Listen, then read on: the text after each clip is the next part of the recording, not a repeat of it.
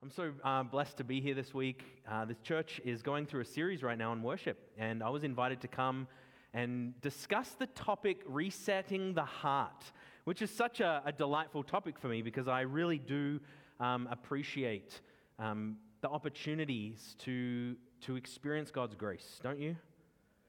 Don't you love the grace of God, man?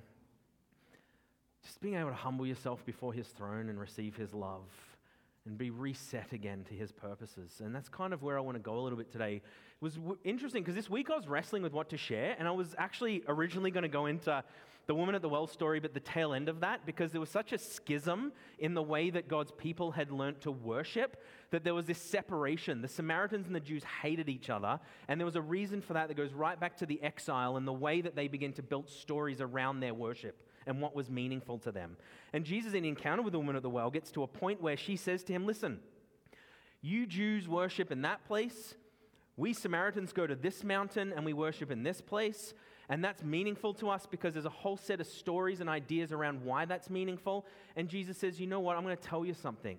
He said salvation's from the Jews, so he corrects a little bit of her thinking, but also says, in fact, there's going to come a time where it's not going to really matter that you go to that mountain we go to that mountain. It's not going to be about where you physically go to worship. It's going to be about worshiping in spirit and in truth. And partly because Jesus was going to unify and he was going to break down dividing walls and he was going to be the Prince of Peace. And he was going to bring peace. Why? Because he was going to take up rightful residence on the throne. And I was going to go into that a little bit, um, but I didn't. So I'm just going to throw that to you to go and research. But while I was doing that, I get a little nerdy and I start looking at the words. And I looked at the word worship because I'm like, I have so much understanding of worship. It's such a word. It's, all our words are containers for meaning, aren't they? And there's so many ways that we place meaning on them, experiences and stories and all kinds of things. So even the word worship comes with such a context. Um, and so even in this series, I think us being able to just make some definitions and wrestle together as a community about what worship looks like. When I looked up the word, it was really interesting because it actually means to kiss. I know, it's super strange here, but you've got to understand that words also have context and meaning outside of just that. But its boiled down meaning is kind of like this metaphor, this image of a dog licking the, the hand of its master. I know, and it's even, even funnier, isn't it? But it's what it is, is it's this beautiful picture of submission and delight, of coming to the master and, and, and just with joyful recognition, knowing that God is God. And it's a beautiful thing. So, this word worship has this actual rich uh, sort of idea about kind of like this, this idea of like just joyfully loving God because he's worthy. Did you know that? God's worthy. God is good. God is faithful. God is an amazing God. He is, he is worthy of our praise. Why? Because He is so good. And so this picture of like, of like a dog licking the master's hand might sound a little gross, but imagine the delight of your dog if you're a dog owner. How joyful a dog is when it sees you and comes running over and it's sitting, its little tail's just wagging, and it's just like, I just want to lick you. That's, that's kind of what this picture is. This is worship. This is kind of like I'm coming to God with such delight and joy because no matter what I've done, I know God is so good. And that's why I loved sort of wrestling with the word a little bit and the imagery and the metaphor and the, the stuff around worship was this sort of this beautiful picture of just love and joy. Old ancient Egyptian inscriptions have sort of this idea, the same word for worship, which was used in this sort of ancient Near East was kind of like people throwing their kisses to God. And so this idea of worship actually denotes this sort of, it's, it's part of our physical being. It, it's not a stagnant thing. Worship is kind of like this, this thing that happens in our body. That's why we raise hands and why we kneel, and there's this movement. It's, it's actually part of worship because I don't know about you, but when I see my wife after a busy day and I'm full of love for her, you know what I want to do? Just want to, want to run over and give her a big hug and a kiss. There's the movement, there's action, there's, there's symbolism, there's meaning around this idea of love in relationship. And that's why I love this word. So I think it's, it's kind of, it's meaningful. I think it's beautiful. When I see an old friend, you know what I want to do? I want to shake their hand. It's so rich, our, our Christian story, because so much of the time we make physical, spiritual things. And so worship is no different. I love it. Worship, there's, there's movement, there's body uh, physical aspects to our worship. Now, I'm not going to focus on that today. We had a word this morning in our first service, and it's one of the best things about gifts in the body because as, as I preach today, I'll use many words and I'll do my best attempt in the folly of preaching to, to wrestle with you with what I think the Holy Spirit's saying. But I love the ministry of the gifts. And this morning we had um, Kathy got up and just said one word, which I thought that just sums up the sermon today. So if you get nothing out of what I say today, remember this. The question she asked was, What are you aiming at? And, and it was so poignant, so direct, so beautiful. And she said, I'm not going to qualify that for you. I'm not going to explain what it is. I'm just going to leave that as a question hanging. And I think there was richness in what she was asking. Because I think I want to sort of come around that a little bit. So I just wanted to point that out. And I also wanted to say, do you love the way that the Spirit was weaving through our musical worship today? Some themes? Did anyone notice any themes today? I might even just ask you, yell it out. Any particular words or themes that stood out to you? Eyes. Eyes. Submission. Submission. Anyone else? Heart, beautiful. Anyone else? Worship, beautiful. Anyone else? Any particular themes that you saw emerging? Because how many of you know when we're coming into worship, it's a whole story. We're not just reducing all these compartments. It's what is the Spirit saying and doing, even as we sing today. So, were there themes that you noticed? Heart, worship, submission, eyes. Say it again. Letting go. Forgiveness, beautiful. Love, awesome. I'll leave it there for a bit, but I want you to be observing that. And our ultimate question is what is the Spirit saying to us as a people today? And I think there are some beautiful themes that the Holy Spirit's already weaving through God's Word, through Kathy this morning, through the songs we're singing, and hopefully through the message today. I hope to encourage you today in this idea of resetting the heart. Um, I was preparing the message this week. I, had, I was kind of getting into the week, and all of a sudden I'm like, wow, I got to go to work Thursday, Friday. It's already Wednesday morning. I better go and spend some time with Jesus, man, because like I was getting busy. You have those weeks? Even when you're in ministry or in the marketplace, it doesn't matter who you are, where you are. How many of you know life can get a little busy?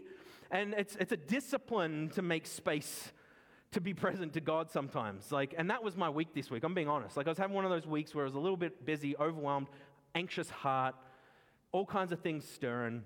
And I'm like, I got to preach on Sunday. And so I'm like, I need to go down into my office and create some space. So I did. Have you ever woken up with a song in your heart before?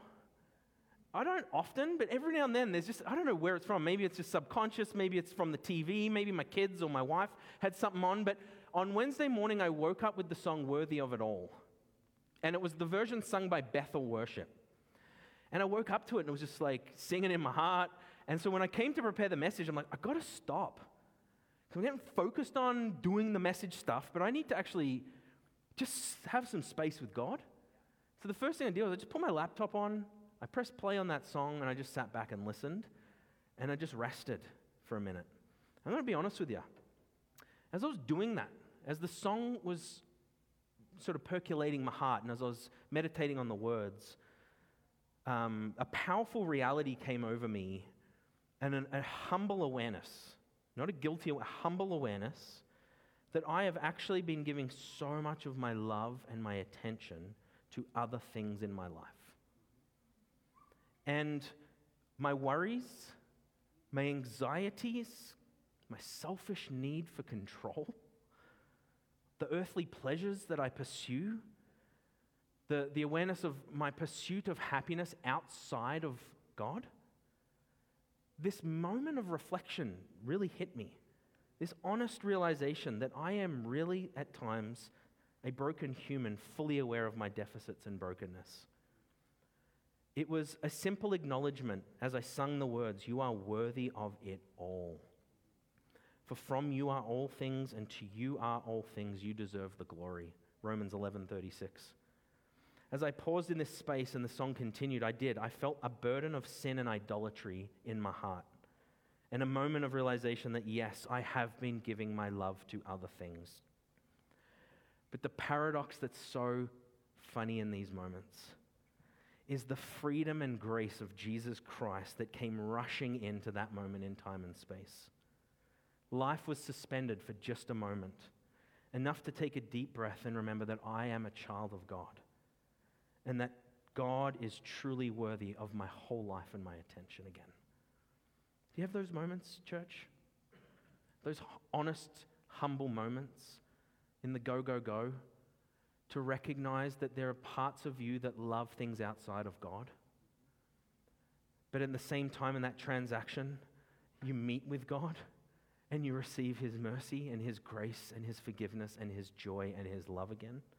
It's such a simple transaction, but what a gift we have in Jesus. The song goes on to say, I exalt thee over and over. The acknowledgement that God is worthy of it all. Amen. I was so thankful to God because, in a sense, I was living out the very thing I'm hoping to try and communicate today. Pray with me as we go into some definitions and take a journey. God, be with us as we gather together as your community, God, recognizing, fully aware of our own deficits, but also, God, in the hope filled story of the gospel where we have you. Thank you for your redemption, God, today. Cleanse us of all unrighteousness. Establish us on your word. Be with us by the power of your spirit today. Stir up faith in our hearts, I pray. In Jesus' name, amen. Today is resetting the heart, and I thought it'd be good to just create some definitions of the heart. Not because I'm this excellent, smart person. Smarter people have gone before me that have wonderful ideas around this. I'm just going to do my best to stick in my lanes today. And I think the lanes I want to talk about, the heart, is this idea that it's actually a very profound metaphor. Over 800 times where it's used in the Bible, only two or three times is it referring to the physical heart. When you read in the Bible and you read heart, it's a metaphor, it's an image, it's a picture, it paints a story, it tells us about something deeper. The heart is actually the container, if you can imagine a big container, for your will and emotion and desires. That's what the heart is. The heart is more than just the physical vessel that pumps blood around. It's a metaphor used in the Bible to describe where you love from. It's actually the place you truly make decisions from. The Bible understands it not as just this intellectual place. We, we have an obsession with intellect as though that's the primary thing, as though we're just brains on sticks. But actually, we have deeper drivers. Did you know that? You're probably aware of them because you know that when you're sinning, you can think your way out of it, but there's actually something else going on. You can be fully conscious when you're doing the wrong thing and still be doing it and try and rationalize it, but there's other motivators, there's other desires, there's other stuff that's bubbling away, directing you. And that's the issue of the heart. The heart is a deep, deeply profound thought that Hebrew people understood. It's a place of decisions, it's the place that you truly love from. As a side note, if you're ever struggling with unwanted behavior, you can join accountability groups. Not saying they're wrong. You can try and mentally change. You can think different. Again, not wrong or evil. But one of the best things you can do is ask yourself the question outside of my behavior, outside of the stuff that's going on, I'm not okay unless. Or I'm only okay if. Begin to ask yourself heart questions. Begin to wrestle with what is it that I truly want? Because you want to know the very first question Jesus asked the disciples? In the book of John, chapter 1, a couple of the lads run over and say, I think you're the Messiah. Like, this is awesome. Like, we want to follow you. And Jesus turns around. You know what he said? The very first thing he said is, What is it that you seek? It is one of the most, like, I think that's the word Kathy was saying. What are you aiming for? In, in, in the same way, I think she was describing that, is this fundamental, deep, philosophical question what is it that you really love? It transcends the intellect and asks a heart question What do you seek? And if you're struggling with unwanted behavior or stuff that's going on and you're wrestling in your discipleship, a good question to ask yourself is not to try and think your way out of things, but to start wrestling with what is it that the, the longings of my heart are being directed toward. Because those behaviors are, me, are ends, and they're ends to something that's deeply going on inside of you. And that is, a, that is beautiful. And then when God can curate that, He can begin to shape that. And that's our goal today. We're going to look at that a little bit and help you in those things. I also need you to know you're not an evil, awful person. we all struggle, and that's what we're going to look at a little bit today. The heart is where we love from. Did you know that? You love from your heart. This is why the Bible is so interesting to me. Proverbs 4:23 says what? Above all else, guard your heart. For everything you do flows from it. This is again that wrestle of a deeper place in you that longs, desires, and loves from. The Bible knows it, names it, guard it, because everything you do comes from that place. Jeremiah actually names the heart as this place where it is so deceitful above all things because it's sick. And we're going to look at that. Luke, Jesus says, a good man brings up good things out of the good stored in his heart, And an evil man brings evil out of the evil stored up in his heart, for the mouth speaks what? What the heart is full of. It's a fascinating wrestle. The heart is the battleground for what we love. And what we love is actually what we worship. Did you catch that? The heart is the place that we love from. And what you love is actually what you worship. Worship is not this weird thing. Worship is what you direct the attention of your love toward and where you find fulfillment. So, what you love is what you worship. And how many of you know you and I, all of humankind, are created to love God? Everyone is created to love God. God, you are born with the capacity to love. It's innate in you. You have a desire center, the heart. Everyone is born with this. And when God created, what he did was he ordered the chaos. He put order and he defined things. And on the seventh day, God wasn't exhausted and tired and needed to go and have a cup of tea in front of the telly. It's actually more, we're so obsessed with Genesis trying to tell us about material things. But there's this beautiful picture here about God taking up his rightful residence as the king on the throne and beginning his rule. Because things were in order. God had separated, ordered, put everything, and there was beauty and abundance. Humankind were brought into this space, given a capacity to love, and all of their loves and desires were met in the king. And God takes up his rightful residence as the king on the throne. That's the seventh day. It's the beginning of a, a sitting in office, if that makes sense. Because the Bible tells us that the earth is his tabernacle. He creates the universe and he creates earth and decides that it was right and good for that to be his dwelling place. And he takes up his rightful place and there's beauty and abundance. I love it. It's rich. But you and I were created with the capacity to love. It's part of how we were designed. We're made in God's image. God is a God of love. And we were in a right order of that. God was the center. And how many of you know there wasn't really a wrestle because it was just delight? There was delight in God. God walked with humankind. God was with them. God was their God. They had all that they needed. And the word shalom means everything in its right place. Everything is beautiful. And life flourished. It was beautiful. We were made to love God. It's deeply embedded in our nature to love God. And when things are rightly ordered, we live from a wholehearted trust in the Creator, the one who's rightfully taken up residence. The shift for humanity, of course, we know came when we were told an alternate story of life, an alternate way to direct our attention and our love by the tempter. The temptation I often say it isn't that Eve was this horrible murderer doing all these evil behaviors, it was an issue of the deeper part, the heart.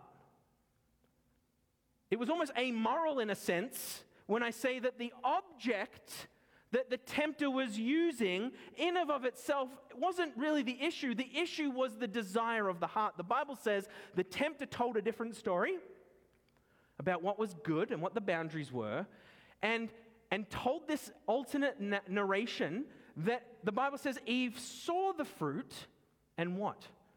Her desire was for it. It shifts us from thinking, you know, she did all these bad things and there was all this evil going on. It was the fact that there was a, an, a, a, another narration of what life can be. And the transaction there was the speaking to what it is you fundamentally love. Because desire is the same word for seek. What is it that you seek? It's the same word, which is tied to this idea of what it is you long for and love.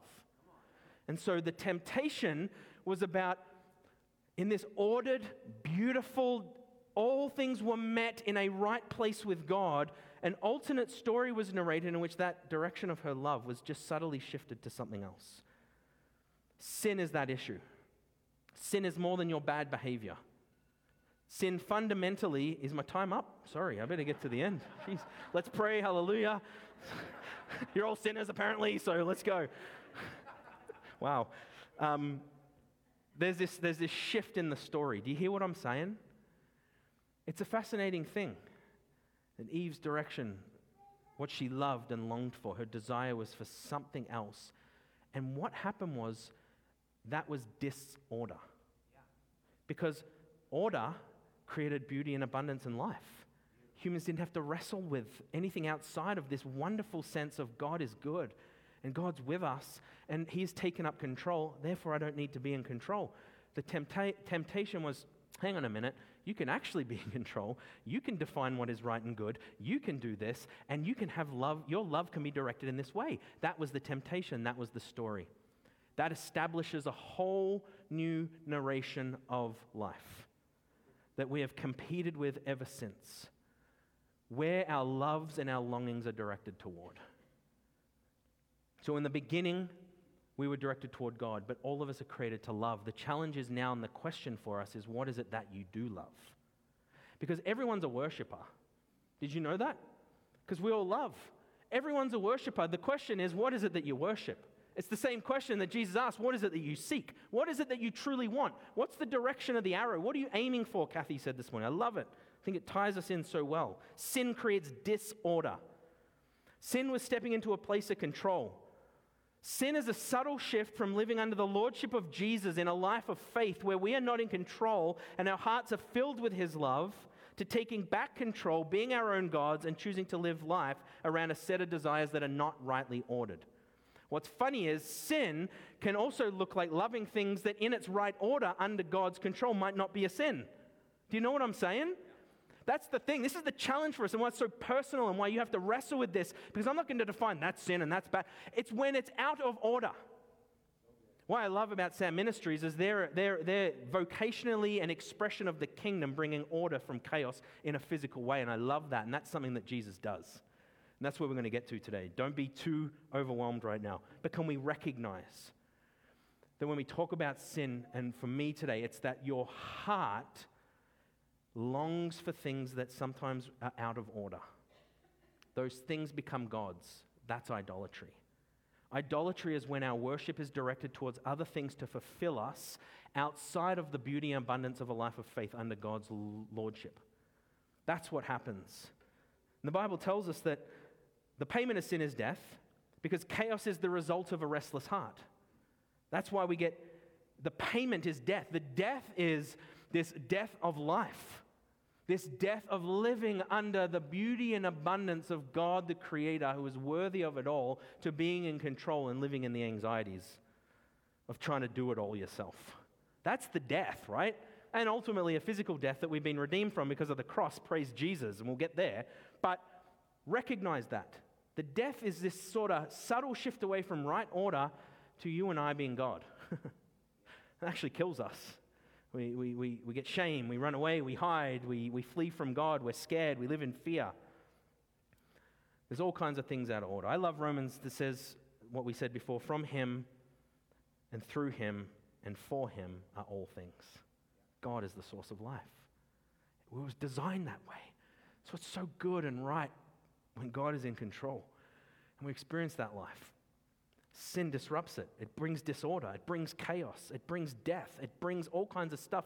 And, and, and what happens is, it's like imagine your heart was like a beam to God, and it was like this all of the energy, all of the source was going to God and being met. And all of a sudden, put something in front of it, block it. And, and, and that the, the, the beam starts shooting out everywhere else. That, have you ever had a restless heart before? Because you know what I'm saying when I say that, I think when your heart has felt restless and, and, and you, you know that you're wandering in directions and you're looking for fulfillment outside of that because you know, because you know, because you were made to love, and so you are loving. But what is it you're loving? What is it that's meeting your needs? What is it that's fulfilling you? What is it that you are longing for? What is it that you're seeking? And so imagine that when that was centered on God and there was shalom peace, and now it's going out in all these other directions and you're swimming around looking, like trying to plug in here and here and here, trying to, and that the beam of your love is just sort of going everywhere. That's what sin does. That, that's the issue. It's like directing you to love other things. The recognition of God and the state of my own heart this week reminded me of how distracted I am in life sometimes. Is it just me? Are you distracted sometimes? Do you find that there are so many things vying for your attention? Vying for your love, actually. vying for your worship. Buy this, eat this, drink this, do that. There's so many competing narratives now, isn't there? Because I'm going to tell you something. Remove God, right? The meta narrative, remove God from the story as the overarching His story, and that's gone. What are you going to define as the story? Because the goodness of God means that He knows that we're created to be lovers, and all the what we need is met in Him, not because He's a monster demanding our worship. It's because that's how we're made to be, to be connected to the source. Remove that, where's that going? So, if God is not the center anymore, we are going to come up with alternate stories about what fulfills that. And that's what the world does. And that's what cultures do. And that's what people begin to define. And all of a sudden, we have a clash of stories. Isn't that right? And we live in that. This is the old word from Jesus. Like, you are living in the world, but you're not of the world. That's the tension we face, isn't it? To be planted and rooted in the gospel story where God's in control, but also exist within a, a, a landscape of competing stories. And they're vying for your attention. And I'm going to be honest with you, I buy into them. Because I watch my TV, I see a picture of the good life, and I want it. I had to stop watching HGTV for a while. I'm not kidding. Uh, and that's, I'm not going to, see, this is where it's hard because I don't want to say that and then you go away guilty because you watch HGTV. This is me. And my wife would get frustrated at me because I'd watch it and I'd see all this new flooring and these new kit, and I'd like, I want that, man. And I'd start, I'd be sitting there watching, and all of a sudden my left eye's looking up, and I'm like, oh, that fan is so ugly. Like, I, it created discontentment in me. Do you hear what I'm saying? Please don't go away thinking HGTV is evil. I, that's, I got to be careful when I say personal stories because that's not the point. But the point is, there are so many ways of what the good life looks like. And, and, and in, in disorder, those things desire your attention. And then they become the longing for fulfillment. It's not wrong to have a new kitchen or new flooring. That's not the point. The point is, I knew in my heart fundamentally that there were so many things vying for my attention all the time and I get so distracted. That was my revelation this week. That I'd come to prepare a message and sermon and preach, but it was actually, I had to come and meet God. Because I was overwhelmed and anxious, and I had to be honest. God, I'm loving things that not you, man. Like, I'm really sorry. Things that aren't really evil in of themselves, but things that have demanded my attention and my worship more than you. And you're sitting here so good and so gracious, just like, here's, here's the gift. Like, here, go, man. Like, I got everything you need. And, and I'm sitting there in that tension. Do you, do you identify? Is there a part of you that knows you're anxious, you're worried, you're overwhelmed, you're distracted? There's so much competing for your love. And the world's putting language around that. That's why I wanted to go back to that other story, because I think Jesus looked at the woman at the well and kind of corrected her thing, because she's like, well, this is our way of doing stuff. He said, actually, no, it comes from the Jew. Like, here's the proper way. And he defines it a little bit. But anyway, the point is, you have, I have so many things distracting me. And here's the thing if you're a believer today, the truth is you also have an old creation story. Ways of living, patterns of behavior, things that you've done because you've believed in them, and now you've been adopted into a new creation story, and you're learning what that means to put your faith and trust in God again. And that can be a tension too, because there's parts of the old story that want to rear their ugly head and demand attention from you. And that's some of the tension for us as well. Why we're getting to the point of resetting the heart, because I think that's a habit and a discipline that's helpful for us. Um, without the good news story, there's lots of narratives. We just talked about that. And one of the challenges of being a believer is we're in the world. We just talked about that. There's this pull to be fulfilled. And we go out from church, we go out from here, and we find ourselves walking the dusty roads, right? Because you're back in the world, you're back in the marketplace, you're back in life, and all these things are vying for your attention again, right? And you get a little dirty sometimes. Your feet get a little dirty because you're back out there and you're wrestling with this what it means to live in a new creation story, but also be present to a world that is trying to define you and tell you what you need to be and who you need to believe in and what is good and what is right. In the same way the tempter did to Eve, drawing your attention toward it. You're, you're existing in this landscape and this space. And it's tricky sometimes. And as much as I would like to think that I'm constantly being formed in the gospel story all the time because I'm so in love with God and so amazing, sometimes I'm, in, I'm present to environments that want to shape me. That happens, right?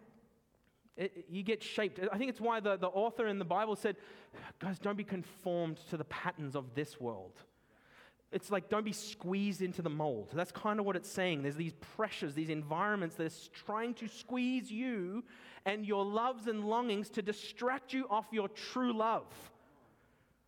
It's one of the rebukes in Revelation is you've lost your first love, that first place. But there's so many environments, and, and that's why the author says, don't be squeezed into their molds, you guys. Keep being renewed in your mind, keep being transformed, because those things want to form and shape you and are always there, constantly putting pressure on you. Again, not always immoral things. This is what I had to work out. It wasn't that I was living in this immoral life, but it was that things wanted my attention and I was giving them that. And it was out of order. And I realized my heart was actually full of anxiety. I didn't know that in the moment. I'm just, it's coming out as anger, it's coming out as frustration, it's coming out as discontentment, and it's coming out as control. But when I met with God, I realized, hang on a minute, I've got anxiety. I've got some anxious, heart. I'm not anxiety, I've got anxious thoughts. There's chaos in my heart. That was the recognition. Our rhythm as believers is to recognize that we're constantly being drawn into love other things. So part of our coming together, did you know, is actually that we're constantly in our worship re narrating the hope filled story of the gospel so that our attention is drawn to its rightful place again. Do you know that's why we gather and we're singing and we're hearing the word? Because our loves and our longings are being, uh, uh, uh, there's a temptation for them to be formed in the world. And so we're gathering together as a rhythm to have our hearts formed back toward God again. Because during the week, I'm struggling, I'm wrestling, and I'm, and I'm having these moments, but I'm coming back here and I'm reminding myself this is my real desire, God, is to love you and I will build my life upon your love. It's a firm foundation because the foundation of the world isn't. And so our gathering is more, it's actually, can I be honest? It's more than just community. It's, it's more than entertainment. It's more than just feeling good. It's actually a rhythm and a discipline of habitually coming so that our loves are being reformed. Because the world's wanting to form your loves and attention, and it's idolatry, but we're coming back to see God and being formed in that. So there's purpose to your singing, there's purpose to your greeting, there's purpose to the reading of the word, there's purpose to your prayer because it's a formation of your love. It's a formation back to who God's made you to be. And this is why I love this verse. You still with me? Okay, good, because I want to keep going a little bit more. Romans 5. Well, we don't need to clap me, but it's good. Thank you. I'm glad you're here because I think it's why we need to reset the heart, why we need to wrestle with this conversation today about the heart and what it is and why resetting is important because it's the place we love from and they're being corrupted all the time. And so we're coming back because God, in His mercy, actually invites us to worship. God calls us to come. God invites us. He sends us. The calling is to come. And, and there's an invitation to worship Him. And so that He can change us, so that He can meet with us, so that He can do a work in us. Because here's what I love about Romans 5 1 to 5. Therefore, we've been justified through faith. We have what? Peace. Remember in the garden when everything was rightly ordered, God took up residence and there was peace. Now, because of the work of Jesus Christ, sin has been dealt with and conquered. The power of sin and death has been defeated on the cross. Jesus now sits at the right hand of the Father and he has taken up rightful residence of Lord. And because of that, you and I are made right with God again and we have peace when Jesus is in charge. We've been justified. Not only that, listen to this, it gets better. We've gained access into a faith that wasn't rightly deserved, but we're granted this access. It's like the access pass, VIP. You get to go backstage, like you've got the pass, man. You're going in to a place called grace that we now stand. Stand means you're standing, it's a firm foundation. God's grace. You've been justified, you have His grace. The Bible text goes on to talk about some things that we may face because there'll be some challenges, but here's the word, verse 5 and hope doesn't put us to shame. Why? Because God's love has been poured out into our what? Say it with me, church. Where's it gone? Into our hearts. This place that we were designed to love God from, that has been corrupted by sin, has been changed by the power of God's love again. Because Jesus has conquered the power of sin and death on the cross, reconciled us back to God in right relationship. And not only that, he now grabs his big old bowl of love and pours it into your heart.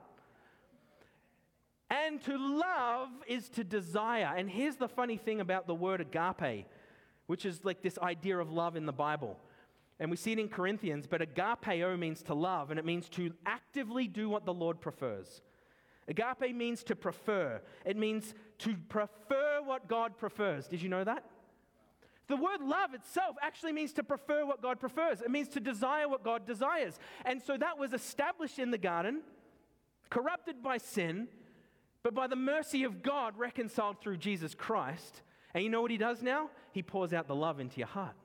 The place you love from and desire from, the place that's restless, the place that's anxious, the place that is, is walking in idolatry and, and meeting with death. Jesus comes and renews your heart and rehumanizes you back to who you were created to be by the power of his Holy Spirit. Because he breathes his spirit into us. The Bible says when he met with the disciples, he breathed on them after he had resurrected. He makes them alive again and he fills us with his love. This is why I love this text. Because that place that you love from that's been corrupted is changed by the power of God's love. Isn't that good news for us today? God changes us by his love. So, God's love comes into our heart, and all of a sudden we prefer what he prefers, and it's rightly ordered love again. God comes in and orders the chaos. In the same way that he hovered over the darkness and spoke life into existence, he comes into that space that has been disrupted and corrupted by sin and puts things in order. Justified by faith, we experience peace. Do you think we need a little bit of peace in our anxious, crazy lives where we're so distracted? Why worship's so important? Because it's an invitation and it's constant. God is always inviting us a call to worship. Not that He's sitting there going, I need your attention. It's that He's like, I know what you need and it's so life giving. And so let me give you my love because my love is pure and what I desire is wholesome and good. That's why the word says he will give you the desires of your heart. When you're in that space, he actually gives you his desires because his, your desires become his desires, and that's good. Don't you want to desire what God wants to desire? That's his love. It's not wishy washy, it's powerful, it's a force. It comes in and transforms you and changes you and gives you a new direction again and where we've been living in the tension of being shaped by all kinds of things, Jesus gives us new life. And when we give Him control and He becomes the Lord of our life, we see that He, in His goodness, gives us His desires. And His desires are perfect and lead us to life. He transforms us. Our true worship is a reflection of our relationship to Jesus, the object and center of our faith. He has taken up residence. He is the Lord of the earth. The earth is the Lord's and everything in it. Jesus has taken up his rightful place, and he is worthy. He is good. He is merciful. And now he even gives us his love. It's powerful. In order to function as the people of God, I, I really reckon we want to be full of the love of God, don't you reckon? Yeah. Boy, I tell you what, we're going to change the world, man, through the power of God's Holy Spirit and, and the force of his love. Remember, the Apostle Paul says, It's Christ's love that compels me to do what I'm doing. You find your mission. You, you are so full of God's love that you're like, if Jesus is Lord, I am so full of the faith and the love of God to follow after him and do his way, his will, because his desires are my desires now. Paul says his love controls me, is actually the word. Compel, it's like his love is a force that now controls my life and is leading me in the path and, of everlasting life. And worship is an encounter with God. Worship is an encounter with God's love. It's coming before a God who is worthy when you feel so broken and so anxious and so overwhelmed and so distracted. God's like, Come, come, come to worship. Because when you do and you meet Him, and you have that humble recognition God, here's my heart. It's a little tattered, it's a little beaten up. God's just like, Oh, I'm going to get my big old love. Woo! And He's pouring that thing and it's going to fill you. It's so good that God is calling us to acknowledge that He is good and meet with Him and be transformed by Him. It's an encounter with God that'll change you. It really is. And this is a fundamental place we want to build our life from, from God's love, ordering the chaos and directing us to true north. Amen. I think this is why I wanted to talk about resetting the heart. Because it's a, it, it does require a reset at times, doesn't it? Hey? Because we're a people who need to acknowledge that we need God to fill us with His love, to be re- reconnected to His life. I can't pretend to love God. I'm not going to go into it, but it was the same way Peter made a big mistake. He followed Jesus for a couple of years. He's standing, not Pastor Peter, by the way, um, Peter in the Bible. He, he made a bit of a boo boo, and then he's just like, man, ugh, you know what I'm going to do? I'm going to go fishing. Going back to what I used to do, what I used to know, the old creation, you know, you ever have those moments? Just go back to what I think I know. Fishing, catches nothing. Jesus is just standing there going, ah, and he's cooking up fish. The very thing Peter's trying to get. Jesus just got. And he's just like, no, you're going to come and eat with me? Peter comes over and um, Jesus is like, hey, bud, do you, do you love me? Do you agape me? Like, do you have God's love? And Peter's like, oh, you know I don't. Jesus like, feed my sheep. And Then he asks him again, do you agape me? Do you love me with God's love? And Peter's like, ugh, you know I don't. And then Jesus looks and says, you know what, mate? Do you even brotherly love me? Like the lesser of love? Do you even just have an affection toward me? And then Peter's just like, oh, you really know God. I can't pretend. And this is why Jesus invites us to worship, to be honest, to be humble. Because as he does that, he's looking at Peter he's like, I've got what you need, and I'm calling you to go feed the sheep. Like, you've got a ministry, bro. Like, you've got a mission. Don't live in that place of brokenness for too long. Because you've gone back to the fishing boat and you're trying again and you're thinking, this is what I need to do. And Jesus is in his mercy calling us to come. Come to the shore. Here's what I have for you. And I'm going to look at you in the eye and let you have space to be honest with me. You don't even love me, so just say it. You can't pretend. Don't just pretend in worship. Let's have some confession in our heart. Let's acknowledge it. Because God's not there to be like, Peter, you dodo, you left me. He's like, Peter, it's all good. Just be honest. I love you. I'm going to ask my wife to come up right now, if that's okay. She's going to share a quick testimony about repentance, and then we're going to finish. You, got, you guys have done really well. We're running out of time here. But I really wanted Ashley, my wife, to come up and just share a quick little thought. Um, because I think this great, this resetting thing is so important. And Ashley, you got a microphone there. Ashley has a little bit of a testimony um, because it requires honesty, this resetting of the heart. David cries out in Psalm 139 Search me, O God. Test me, know my anxious thoughts. See if there's any offensive way in me and lead me to the way of everlasting.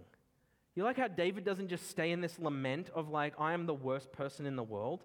He just invites God to come and see what he's loving and longing for. And if there's something there that's not okay, Lead me to the way of everlasting. Lead me to Jesus. Lead me back to the place of your throne where there's grace and mercy, and I can fall to my knees, remember, uh, to kiss the hand of Jesus, right? To, to move forward toward the throne and receive the way of everlasting. I love that. That's the resetting of the heart. That's the repentance. That's just the recognition of our need for God when things are out of order. I'm going to get Ash to just share a real quick testimony here. So if you're the fries, I'm the cheeseburger then? All right. So just just briefly, um, there's just a couple of things that, yeah, I think have risen in my heart as Matty and I have talked about this message this week. Um, when uh, not long after high school, I moved to Canmore and um, was living with some friends, and you know the usual life shifts. You're you're what almost well, how old was I? 18, and my friend and I had begun to put some weight on. So we started on a mission to, you know, be healthier. So we would walk places and, you know, we shifted things and, and we began to do things differently. And, and that was fine for a time. Um, and then when I got back home after living in Canmore for about 10 months, um, I went on a missions trip to Mexico. And it was a profound experience that, you know, changed my life. I, I realized that I was living I wasn't living to the fullest. There was so much more, you know, that I could be doing with my time and my energy and my money. And, and I felt challenged to live differently, um, but I didn't know what that looked like. Can any of you identify with that? Sometimes you're like, I, I know I need to make a change, but what does that even mean? What does that look like? And so, one of the things that I had continued to do um, after moving home was, you know, being healthy and walking and exercising and I began to lose more and more weight. And it was interesting because I, uh, again, in, in the name of health, um, and in the midst of trying to wrestle with what life was meant to look like, uh, it was something that I could control. It was something that was sort of in my hands. And, and I would get comments saying, Oh, you're looking so well. And, you know, it, it was, it was affirming this journey that I was on that deep inside was beginning to be not healthy. Um, and more and more as I went on that journey and my body and wasn't getting what I needed, the more I was living in fear of, you know, um, well, I, I, don't like to use the word, but I'll use it because it was an attitude in my head, but, you know, fat. It was like this fear of something that drove me, and then this lie that we live from that we can control things and live a certain way and still have life. You know, like Matty was talking about the tempter saying, he, you know, the, the serpent told another story that we get to be God, we get to be in control, and it's okay, you won't die. And so when I think about it, that was sort of the, the thing, the lie that I had believed. Um, and so living in this sort of control. And the result of that um, was I had gone to Australia to do some, uh, a youth and community course. And along the way, it was just, you know, more and more, the more that I gave myself to this, the more that I focused on it, the more that it just kind of was so much of who I was, the more that I damaged relationships, the more that I, um, yeah, became anxious, the more it just took my focus. It became my purpose in life. And um, ultimately, um, physically, just dying, really, just so unwell. I often tell the story that, you know, I had gone on, within that time in Australia, we went to a missions trip to Greece, and they had sent a group picture home uh, that's back to everyone's families. And my mom saw the picture and didn't recognize me. She actually asked who I was in the picture because she didn't know who I was. So that's just to give you a taste of how far um, this eating disorder had taken me. That I would do lots and eat little and really just began to wither away with no life, emotionally, relationally, physically. And it was one night with a friend um, at the house where I was living when I was in Australia going to school. I had a few housemates, and there was this girl that I just really came to love. And we were sitting at the table one day chatting, and she, um, we were just sharing. She had had a hard life, and she was sharing some things with me. And it was that day that I kind of realized where I was at. And I said to her, Nicole, like, I'm so scared. Like, I'm, I'm so scared. And I had obviously roommates, like I said, so I went to my room and I put my face in my pillow because I didn't want anyone to hear. And I just cried, the hardest I've ever cried before. And, you know, as Matty read out, you know, the David scripture, it was just like this. It was this cry that just all of a sudden came from within me. I didn't. I didn't get down on my knees and try and conjure up a prayer. Like, it was just without even thinking. I, I just was like, Lord, like, God, like, clearly my life is not okay in my hands. like, please help me. Like, you, you need to come in and, and, and do something because this is not okay and my life is not okay in my hands. Like, will you take control? And so I just remember waking up the next morning and my heart had literally just shifted like 180. Like, you know, this language of like heart reset. Like, my heart had completely reset. And, you know, I called my mom and I had to apologize.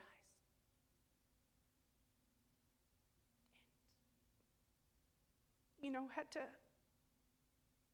begin to name the things that that sin and, and the control and, and the damage that it had done in my life, you know, to take those steps. And so I say that to say that, um, you know, maybe some of you can relate to, you know, we have these moments of saying, God, like I repent, you know, this is not okay. And I'm so thankful that I, when I woke up, my heart had changed, but I was still withering away. I was still me. You know, there was still this in the in the Bible. It talks about having to live out our salvation with fear and trembling. There's a journey that we have to go on, and I don't know about you, but if you've been on a journey, sometimes we can get tired. It took me a few years to walk it out to get better. And someone said to me, that was your journey of repentance. It was daily repenting and daily saying, This is a lie, I'm living from truth. My desire is to be healthy, body, soul, and spirit, to serve and love the Lord all of my life. It wasn't for anything else. And so every day it was having to come in and say, Lord, I worship you. Fill me so that I can actually do that. But it was literally a daily repentance of saying, you know, this is truth and I'm going to live from it. This is truth. I'm going to live for it. Even though sometimes all of me wanted to go back, all of me wanted to make those other choices it was really, really hard. And so um, I don't struggle with an eating disorder anymore. God healed me of that. But I still live with the consequences of that. I lost bone density.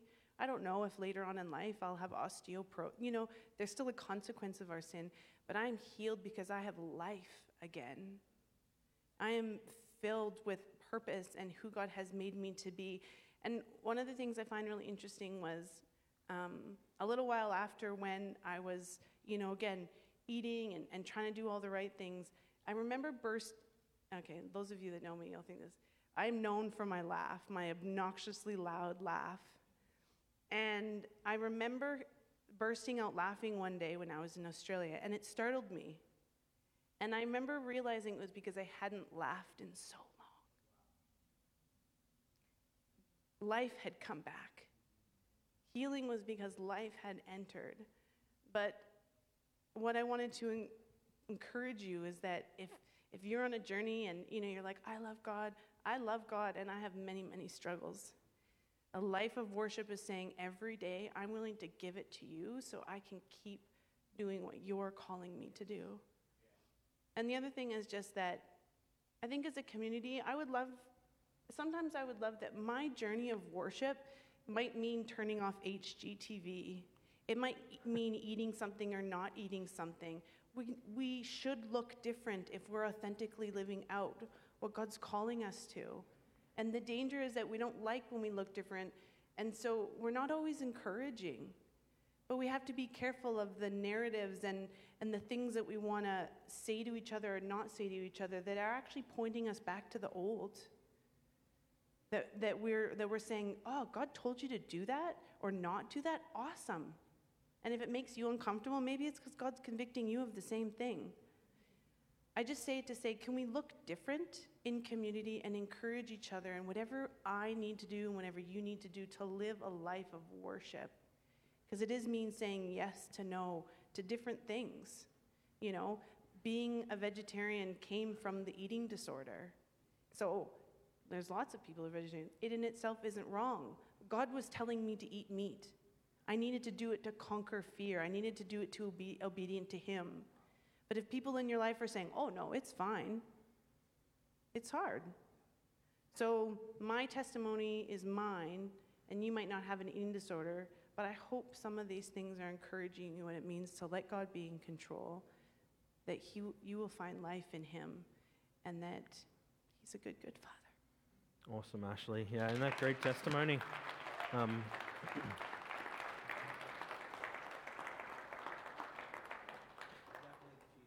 definitely the cheeseburger, mate. The mama burger, hey? Big Mac. We're just celebrating 14 years uh, anniversary last week, so um, we're heading away tonight. It's good. Thank you.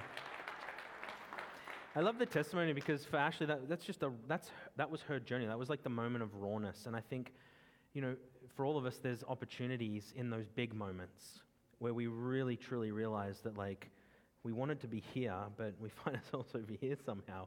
And sometimes you don't even know how you got there. Have you ever found that? You're just over here going, What am I doing? Like, you know, you have those moments that are so profound and deep, and that, that, that, that the deep cries out to deep, you know, like this moment of depth of humility. God, I need you. Do you know, all of us at some point will be faced with that opportunity. Who is going to be the Lord of your life? And God's lordship isn't just like powerful dominion in a sense of, you know, rulership that causes you to be in slavery. It's actually the complete opposite. It's where the chains get broken and you're brought into relationship and life. That's the invitation. And I think we have those moments where it's like, the recognition where we step into a new creation story and we allow God to work in us and through us. And then for some of us, it's the constant. It's the moments like me this week where it's like, I need to stop and see my God again because I love him and he's going to give me his love. And it's those moments, right? And that's the resetting of the heart. The heart needs resetting. I'm going to ask William and the team to come up. We're going to sing together. Why don't you stand with me, church? And we're going to do some, uh, just share a final scripture here and, and we'll pray together and sing a song together. And um, I love David's cry. Have mercy on me, O God, according to your unfailing love and according to your great compassion. Blot out my transgressions. Wash away my iniquity. Cleanse me from sin. I know my sin. I've only sinned against you and done evil in your sight, and you're a good judge. Even from birth I was sinful, but God, you desired faithfulness in the womb, and you taught me wisdom in that secret place. There's another place to access you, God. So cleanse me, wash me, let me hear joy and gladness. Hide your face from my sins and blot out my iniquity, and create in me a clean heart, God, and renew a steadfast spirit within me. Don't cast me from your presence or take your spirit away from me, but restore to me the joy of your salvation. Do you know that's the invitation to worship? It's just this invitation to meet with God and be transformed, to say, You are worthy of it all, God, because from all things come from you, and I'm going to give all things back to you, and you're the one that's going to give me your love. So, God, where I've lost the joy of that salvation, please restore it. Search my heart, create in me a clean heart, and restore the joy again to my salvation. And so, Second Chronicles says, If my people who are called by my name would humble themselves, be honest with God, church. Just let Him know. He already knows. So name it. Cry out in your pillow, God, I'm not okay, whatever it looks like. If they will humble themselves and pray and what? Seek my face. It's in the face of someone you know relationship.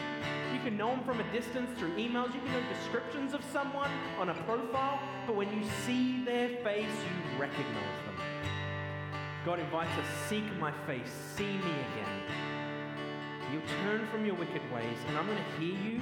I will forgive their sin and heal their land. God is merciful. God is good. Let's sing this song together, and then we're going to pray. He's going to, he's to sing us in um, This Is My Desire. We're going to sing that song. And we're just going to pray that, like sing that as a prayer, and see if God stirs up faith in the desires of your heart, and then we're just going to pray together. Let's sing.